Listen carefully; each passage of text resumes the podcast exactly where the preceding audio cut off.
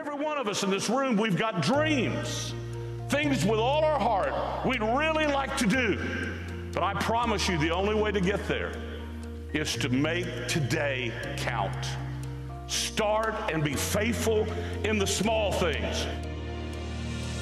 Welcome back to There Is Always a Way podcast with Dr. Jay Strack. Is technology helping or hurting us? In response to recent popular accounts, today's guest, scientist and philosopher John Lennox, offers a Christian perspective on humanity's future, the problems raised by artificial intelligence, and the atheist conception of what it means to be human. In his book 2084, Dr. Lennox shows us how the Christian worldview, when properly understood, can provide evidence based, credible answers that will help you navigate today's fast changing world. This Christian perspective on humanity's future introduces a kaleidoscope of ideas, such as the key developments in technological enhancement, bioengineering, and in particular, artificial intelligence. Today, there's always a way with Dr. John Lennox. Here's Dr. Strack. Well, hello. I want to welcome all of our listeners, whether you're watching or listening or on a tr- uh, in your car or on a treadmill, running, jogging, whatever. I know you're going to get a great deal out of this podcast. In fact, I know uh, based on the book uh, that I've gone through several times, uh, underlined, folded pages, made notes. Uh, I promise this is a subject that you'll go back and listen to this podcast several times. I like that, Dr. Lennox, because it gets my my listenership up because they have they listen so many times when you're on. But this is There's Always a Way podcast, and our special guest is the one of a kind uh, Dr. John Lennox. And Dr. Lennox, we are honored to have you back on. You were on our very first podcast, some 30 podcasts ago, our very first on Where is God in a Coronavirus World. And man, you brought such insight and such uh, uh, discernment on on on helping us navigate these very foggy days. And uh, it was just a, a, breath of fresh air. It was like a wind from elsewhere blew away a lot of the fog that that invisible enemy was causing. So i want to thank you for that.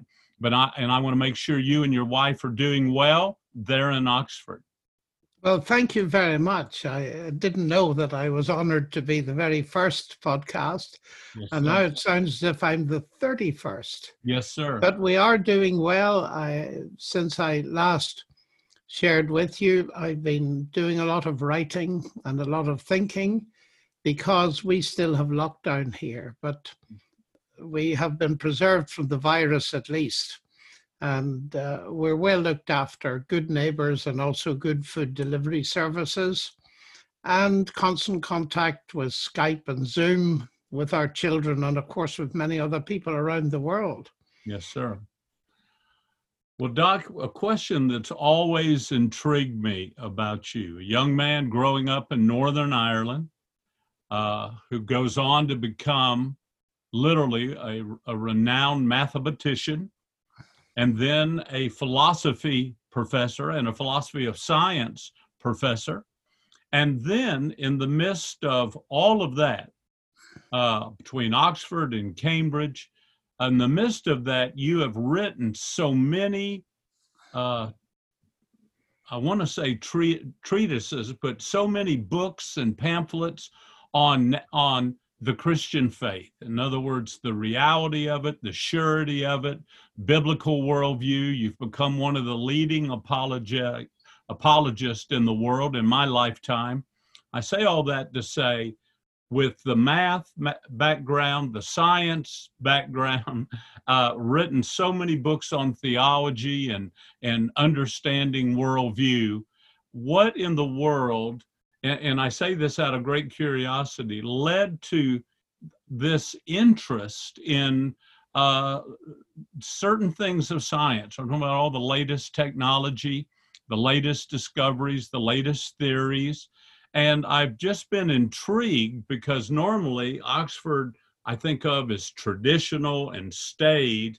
And yet, every time I'm around you, you're thinking 10 years ahead, 15 years ahead on some cutting edge issue that's going on in the world. How how did all that happen? What what started that spark?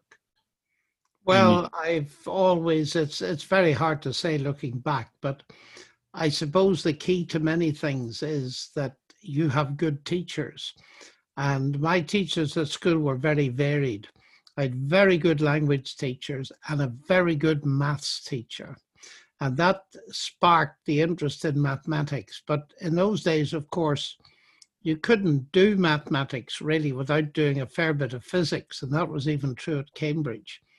And because I was a Christian and curious about the way in which Christianity fitted with science and mathematics. That meant that very early on, and I'm talking about late teenage, I began to read some people that really opened my mind. One in particular was the late Dr. Robert Clark of Cambridge, who was a prolific author and, and thinker. And he wrote about science and Christianity in a way that really opened my mind. And uh, what I learned from him was there is science, but there's also the interpretation of science. And the way in which various people came, all of us, in fact, came to science with presuppositions. And I got fascinated in, particularly in the way in which atheism influenced many scientists. Hmm. And that started a lifelong passion. And so my interest in virtually everything grew and grew. and uh, Oxford and Cambridge, neither of them, I can assure you, is staid from a scientific perspective or a philosophical one. They're both vigorous centers of, of, of thinking and research. So it's been my privilege to be at both a student at Cambridge and a professor at Oxford. So that gives uh, just a little insight. But I, I think it was my parents originally. It gave me a love for thinking about everything and realizing that this world is God's world, it's God's creation. And God has encouraged us to explore it. Even in the beginning of the book of Genesis, he told human beings to name the animals, which is the beginning of biology, actually. And I've been involved in this with with great pleasure, mm. believing it it is something that God wants me to do. Well, your latest book, I believe, number twenty-four. Could but, be, but who's counting? Uh, but your latest book, I promise uh, all of our uh, viewers and listeners, is a classic. 2084 and it is a look at artificial intelligence and the future of humanity. And there are several prominent writers today. There have been several great fictional uh, books that have painted a very dark picture of what the future will be. And but I'm going to ask you about the title. I know you get asked that a lot, and it's uh, I, I've heard you explain it. It's fascinating, but I want you to know 2084, I want our listeners to know this is a book that will take you where you are and give you a real understanding about where we're headed. The thing I love about Dr. Lennox, and and uh, he's a brilliant man, but I don't I've ne- I, I don't think I've read an author that explains and he does it in a way that it's not like now let me help you understand what i mean. It i mean you know like the you know when uh, dystopia you know i uh, orwell's book orwell's book and uh, huxley's book but yet right in the middle you have a definition from the from the english dictionary about what it means. Worst pars- worst possible description of an imaginary place i mean so throughout the book whether it's what AI is, and I'll ask you about all that as we move forward. But you explain terms. And I want to thank you for that because I, I felt like I was uh, getting a private session and a tutorial, but it really aided my understanding. So I don't want anyone to think, man, this is way beyond my pay grade to know. And after this podcast, prayerfully they'll realize you have made this understandable with some interesting warnings, but also some assurances because of our faith. So tell us about the title 2084 and how you got the idea for book number 24. Well, first of all, let me say that I appreciate the encouragement that I have defined my terms. I suppose that's the mathematician in me. Mathematicians regard definitions as very important because mm. it makes clear what you're talking about rather than being vague. And you're quite right. I place an emphasis in this book, 2084, on the matter of definitions because there's a lot of confusion out there. And often a simple explanation can clear away a lot of fog. So that's the first thing.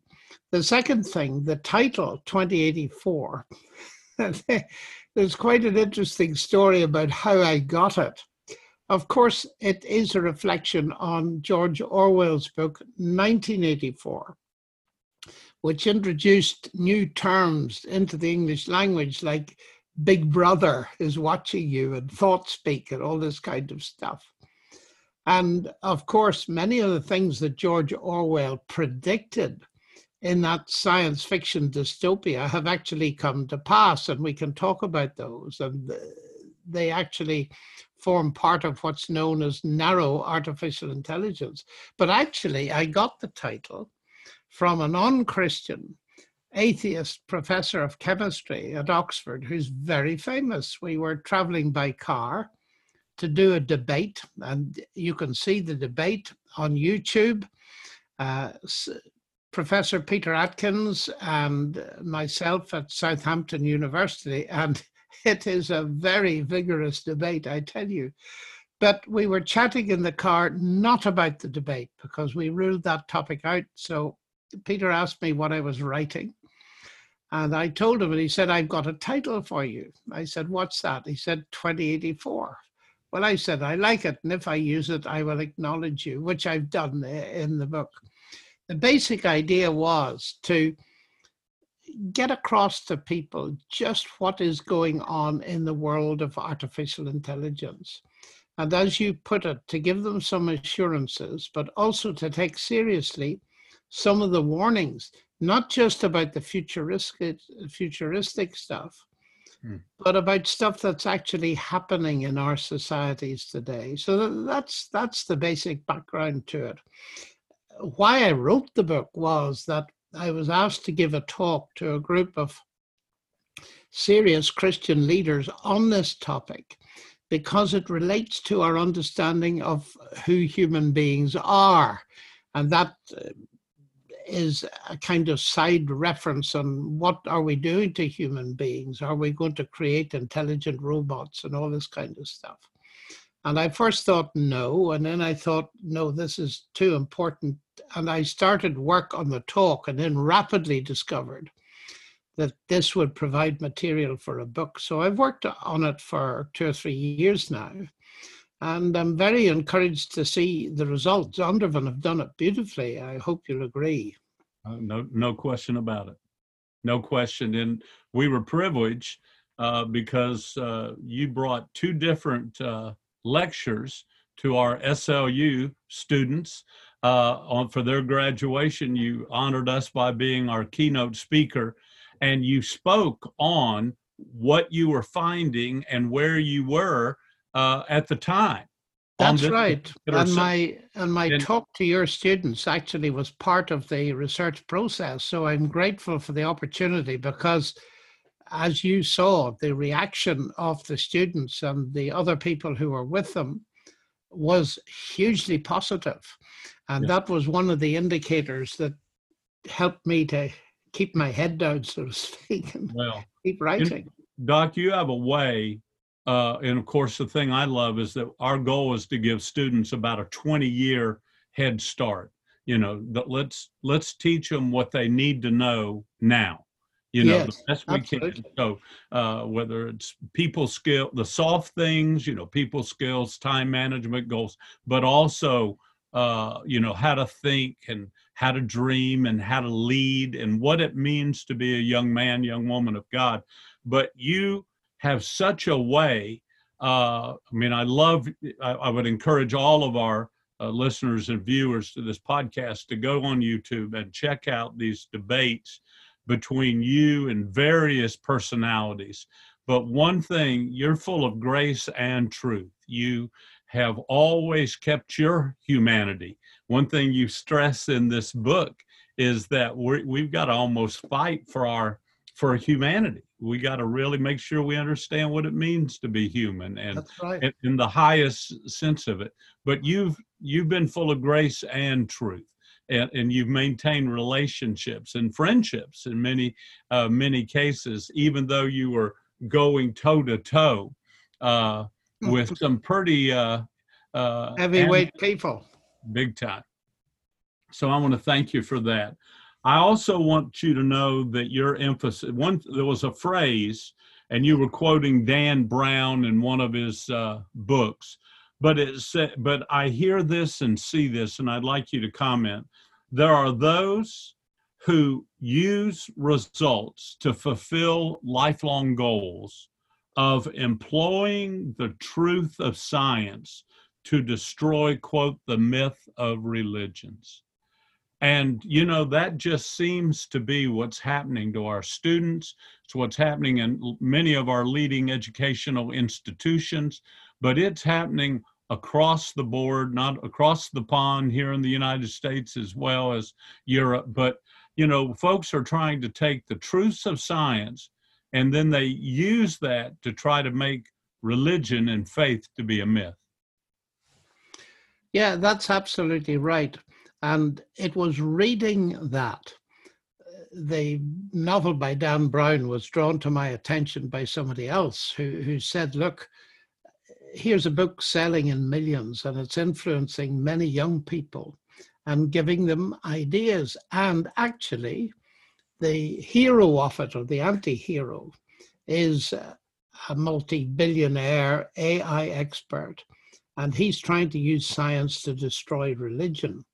And I wondered if that was Dan Brown's own agenda, which to a certain extent it is. So I read the book and I thought, right, I'm going to interact with this book, even if it's a novel as well as interacting with some of the more heavyweight stuff written by Yuval Noah Harari, which is being sold in millions, like his book Homo sapiens and more particularly Homo Deus. And I think that it's very important that a Christian engages with this. That, of course, the idea that you can use science to destroy the myth of religions is only partly true you can destroy a lot of pagan religions, certainly by using science. Uh, the religions of the ancient Greeks and Romans and Babylonians. But what you cannot use science to do is to destroy Christianity. In fact, it's the other way around. It's Christianity that gave us modern science.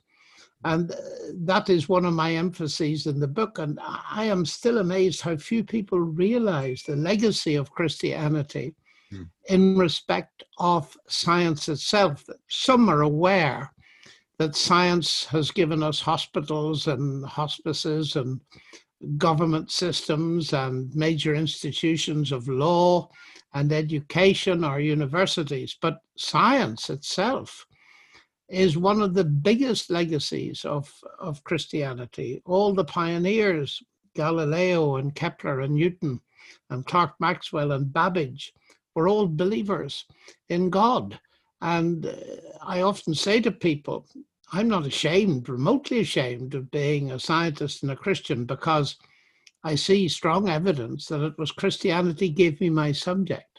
Mm-hmm. I think Alvin Plantinga has put it very well when he says there is superficial conflict but deep accord between science and religion, the biblical worldview. And there's superficial accord and deep conflict between science and the naturalistic, the atheistic worldview. And that's what I wanted to bring out in the context of AI, because I've brought it out in the context of other things in some other of my books. Well, no question. We'll talk about defining. Let's define AI. I love it. I mean, I, you know, I'm reading along and I'm trying to get my head around everything. And lo and behold, here's a section. What is AI? I mean, you know, so uh, once again, you take us where we are to help us get where we need to go. So, uh, explain, if you would, what is AI? What is the effect today, and what will be the effect tomorrow? AI, simply put, divides into two parts.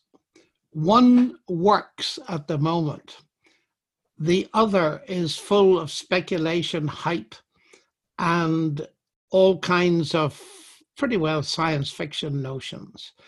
But the first one, the AI that works today, we often refer to as narrow AI. Mm. Now, why is it narrow AI? Mm. Well, it's a system. Now, let's see what a system consists of. It consists of a pretty heavyweight computer. There is a large database, and there is software which runs an algorithm. That's a set of rules for working out something, mainly recognizing patterns. But let me give an example that's very easy to understand. All of us are concerned with our health. And lungs these days with COVID 19 are massively important. So let's imagine that we take a million x rays of people's lungs and we get the best lung doctors in the world to label them with the diseases that they represent. That's the database. All that is put into the computer's memory. And then I get something wrong with my breathing, and an x ray is taken of my lungs.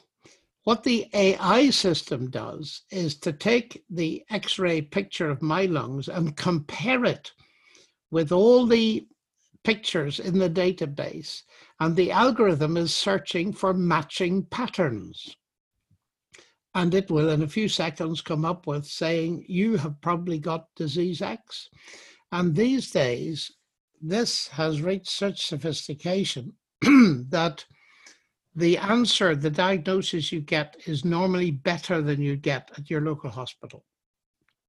And you can roll that out many, many times. There's massive research going on because we have the computing power now that we didn't earlier have to do this kind of thing very quickly. So let's sum up. What is that system doing? One thing and one thing only. It's searching for a match for your x ray. Now, normally, to do that requires human intelligence. This system is not intelligent, but it simulates intelligence because what it produces is something that normally takes intelligence. The work, the intelligent work, has been done by the doctors, the people that designed and built the computer and the software. There's massive intelligence invested in the system, but what it does is not intelligent. It simply simulates intelligence. And that is hugely important because the vocabulary we use, artificial intelligence, machine learning, deep um, learning, and all this kind of thing, can give people very easily the impression that we're dealing with an intelligent machine. We are not. That brings me to the second kind of AI, which is AGI, artificial general intelligence. Now, the idea here is to make something that is super intelligent. That is, it can do not just one thing, but everything that it would normally take human intelligence to do. And research and thinking about that splits again into two. First of all, they're starting with human beings and trying to enhance their intelligence and turn them into a super intelligence. We can look at that in a minute. But then there's the other way of looking at it, and that is the idea of building an intelligent being of some sort that doesn't depend on biology, but is based on silicon. And it's that kind of notion you hear when people talk about building a machine we could upload our brains and the content of our minds onto them in the future etc etc and we'll not be dependent on organismic material organic material that um, decays so there's the quest for the superintelligence that can do everything human beings can do. And of course, we're nowhere near it for various reasons that I can discuss. So you have two separate things. You have the AI that's working at the moment, and some of it is very good. But there are risks with it because, and we can go into this if you wish,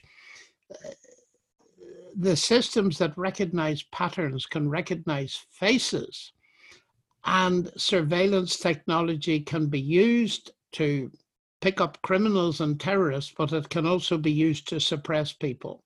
So we can go into that uh, as and when you wish. We're seeing that uh, today being played out on a pretty grand scale in Asia. Uh, certain uh, real totalitarian um, consequences on an entire people group. We are indeed in Xinjiang in China and the Uyghurs. And it is very serious stuff because uh, any reports that are reaching us in the West make absolutely grim uh, reading. Mm. And I first became aware of it in a Time magazine article, I think a couple of years ago, that was written by an expert on China, Chinese watcher. And uh, at the end of the article, there was a statement that this should be a warning to the West because all the technology that is used is already available here. And the only difference is that it is not yet in the hands of a totalitarian government. And immediately after I read that, I listened to our UK news, and there was a police chief saying that's exactly what we need in London. But these people are being stopped every kilometer or so going down the street. Their smartphones are taken, everything on them is read. And if anything doesn't agree with the cultural norms that are being imposed on them, they end up, they disappear often and end up in rehabilitation camps. And uh, we are told that over a million people are undergoing a process of re education to destroy their language and culture. It is terrifying because this is 1984 with a vengeance. Certainly, Big Brother has been watching us for a long time, but this is suppressive uh, regime using AI systems, and now they've developed these systems to such an extent that they don't just recognize people; they recognize the emotions that people are showing. And of course, if you combine that with tracking systems, they know everything about you. So this is a very serious development and needs to be thought of seriously before we all get entrapped by it. Well, two terms, Doc, come to mind. Uh, you know, the more I read, I kept writing down the word ethics. You know, there is a real ethos that uh, uh, we need to have. And then, secondly, was the word conscience. Mm. And uh, it just seems to me that, uh, especially the example you give, so uh, you paint the picture so well uh, because it's so real, so accurate, it's uh, real time. But that, you know, when you hear about people being reprogrammed, that, uh, you know, again shows a very atheistic and a very uh, savage view of uh, mankind and our humanity. Yes, it does. And one of the things I noticed when reading on this uh, subject was the influence of atheistic worldview is profound uh, all around this topic, but certainly in its use in Xinjiang and so on. It, it's lost one of the central things that I talk about at considerable length in the book. And that is what, and I was very interested to see Jordan Peterson talk about it not long ago in one of his lectures on Genesis. He came across the statement, and God said, Let us make man in our own image, and God created human beings, male and female, in his own image. And Peterson said, Look, he said, we ignore this at our peril. This is the cornerstone of Western civilization. And I think he's absolutely right. Mm-hmm. And it's very important that we realize that the biblical worldview gives human beings a huge dignity that is being undermined by the atheist worldview that removes that dignity and regards human beings simply as machines to be altered or scrapped if they don't work anymore, to put it very crudely. Hmm. And so, what is happening here is a very subtle and stealthy re evaluation of what it means to be a human being. And this idea that is being advanced that human beings are just a stage We've evolved from animals, but now we are intelligent. We can take this process into our own hands and we can turn ourselves into super intelligent people. So that current human beings 101, if you like, are of no special significance. Whereas the Bible gives them infinite significance because they're the only creatures made in the image of God. And therefore, my book really wants to push that idea very strongly into the public domain and remind people of it and of its sheer importance. And I think that for my Christian friends and brothers and sisters, we need to get a hold of this and not be ashamed of it because it gives us greater dignity and value than anything else does. Well, Doc, you certainly accomplished your mission. I can I can tell you, as I'm reading and learning about chemistry and learning about physics and learning about uh, various theories. In the middle of it, you talk about a couple big ideas, a couple big questions. Uh, first big question where do we come from? I mean, right off the bat, where you're reminding us that that's a question we need to be able to answer. Where do we come from? And the second big question, where are we going? Yeah, that's right.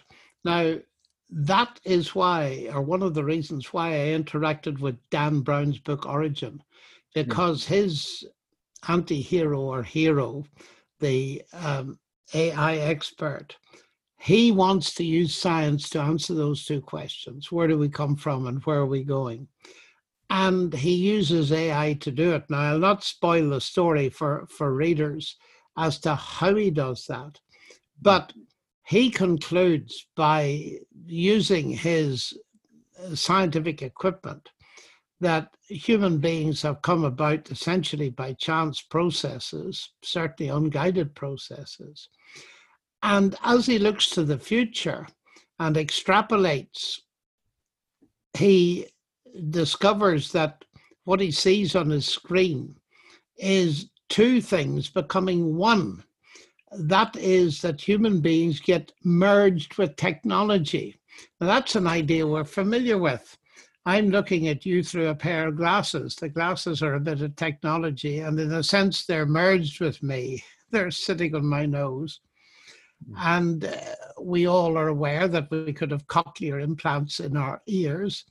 And now Elon Musk has announced this week that he has got a neurochip that he's got in a pig at the moment, and possibly in humans as well. We just don't know. Right. In order to connect human beings with technology. And uh, we have a word for that kind of thing cyborg, a cybernetic organism. In other words, something that's partly organic and partly machine. And of course, some of that is wonderful. If I lose a leg, they can give me a prosthetic leg. And they can even give me some kind of nervous connection between my brain and that leg so that I can move it. And that kind of development is wonderful. But it raises, as you said a few moments ago, very big ethical questions. Where do we stop with this? It's one thing to fix a person, but it's another thing to try to enhance them with drugs and, and bioengineering as Harari wants to do. And I think it's important to bring him into the picture when we're talking about this because sure. he at least is clear. He thinks the big agenda for the 21st century is firstly to solve the problem of physical death. It's just a technical problem. And what he means by that is that medical technology will mean in the future that humans may die, but they won't have to die. And of course, the side issue there is whatever cures them will only be for the very wealthy. It's very much an elitist concept. Hmm. But then, having solved the problem of physical death, he says the second agenda is to enhance human happiness by using genetic engineering and all kinds of stuff hmm. to enhance human beings' enjoyment and pleasure and everything else. So, those are the two big agenda items. And the whole idea, of course, is the ancient search for immortality. Hence the title of his book, Homo Deus, the man who is God he's shooting for the stars. He wants humans to turn into gods.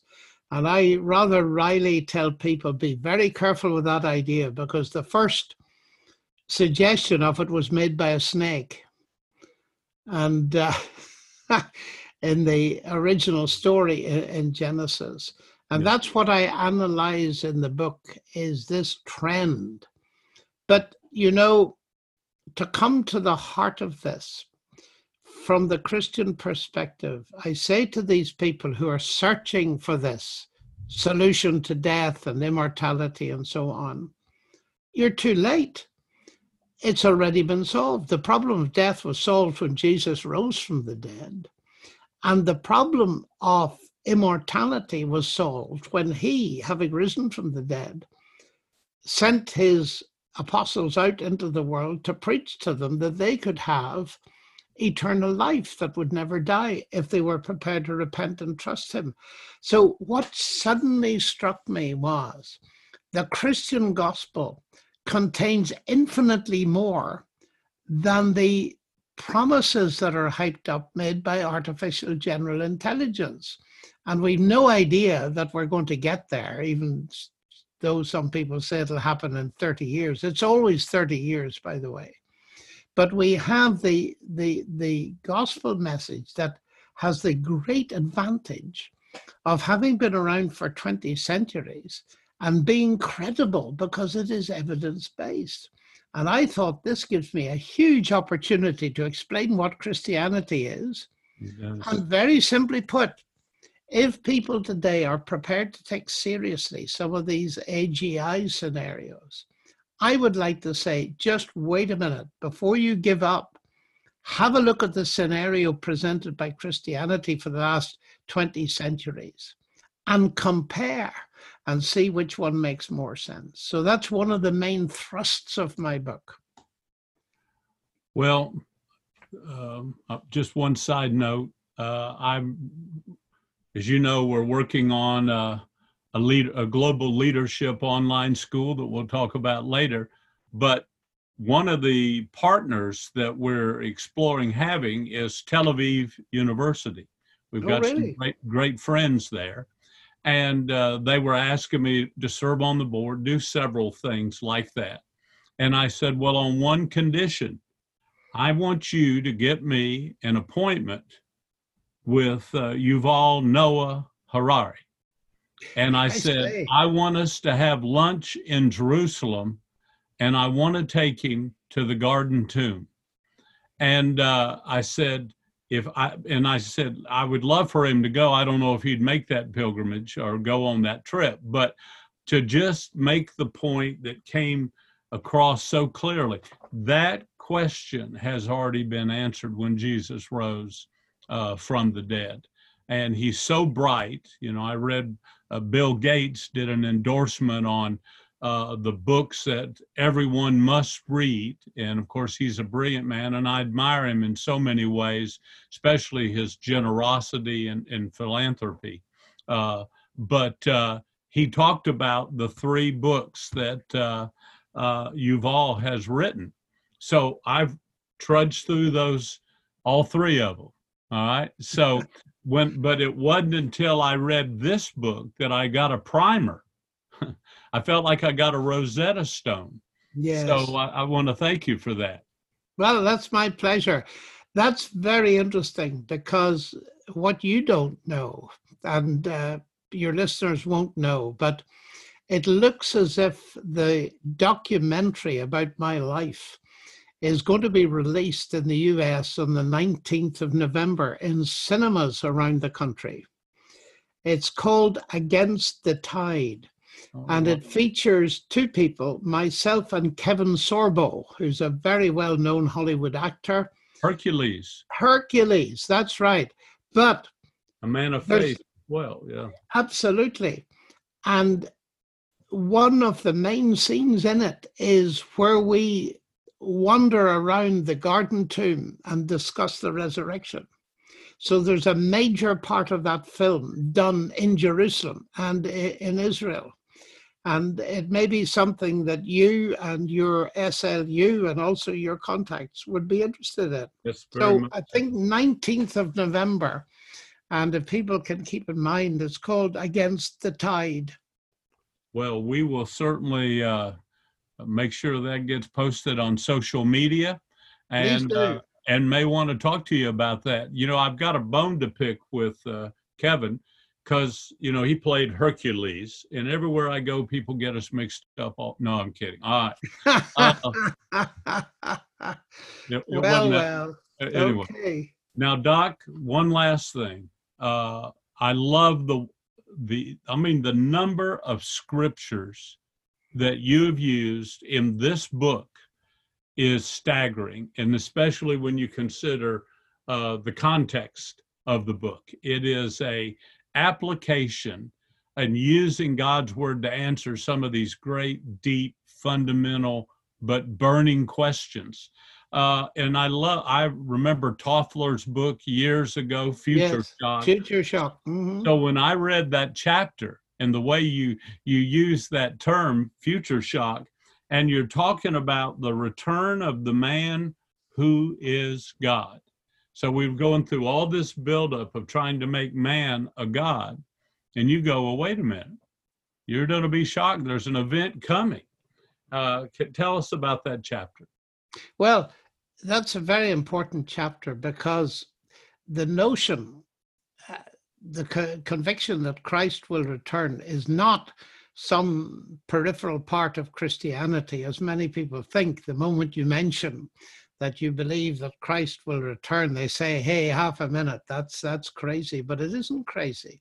Mm. It's actually one of his central claims, and many people are unaware that when he was put on trial before the high priest in Jerusalem, they asked him, was he really the Messiah? And he said, yes. And you will see the Son of Man sitting on the right hand of God and coming on the clouds of heaven. They crucified him for that claim to be the figure that the prophet Daniel saw in the fifth century BC coming. And Jesus told his disciples privately he would return. And the apostles preached that he would return. And what I wanted to do was to bring this into focus because it is part of the Christian hope. In fact, it's the fulfillment of the Christian hope. And to compare it with all these other scenarios that are being put to us. And it is a very thrilling prospect because the Bible doesn't mince words. It points out that difficult times will come and there will be a man who claims to be God, whom Christ will destroy at his coming. And that man who claims to be God is very much like the incarnation of some of the scenarios that artificial general intelligence is proposing, that people take seriously. And so I wanted to, I wanted to um, indicate that this was the case without doing what often people call pejoratively prophecy mongering and identifying all that prophecy says. But there's no question about it. The Bible has things to say about the future because Jesus and the apostles did, just as it says things about the past. And you know, we need to know about both the past and the future. A politician that only talks about the past, what he's done or she's done, interests nobody. It's their plan for the future. But the past gives us an identity, the future gives us our hope.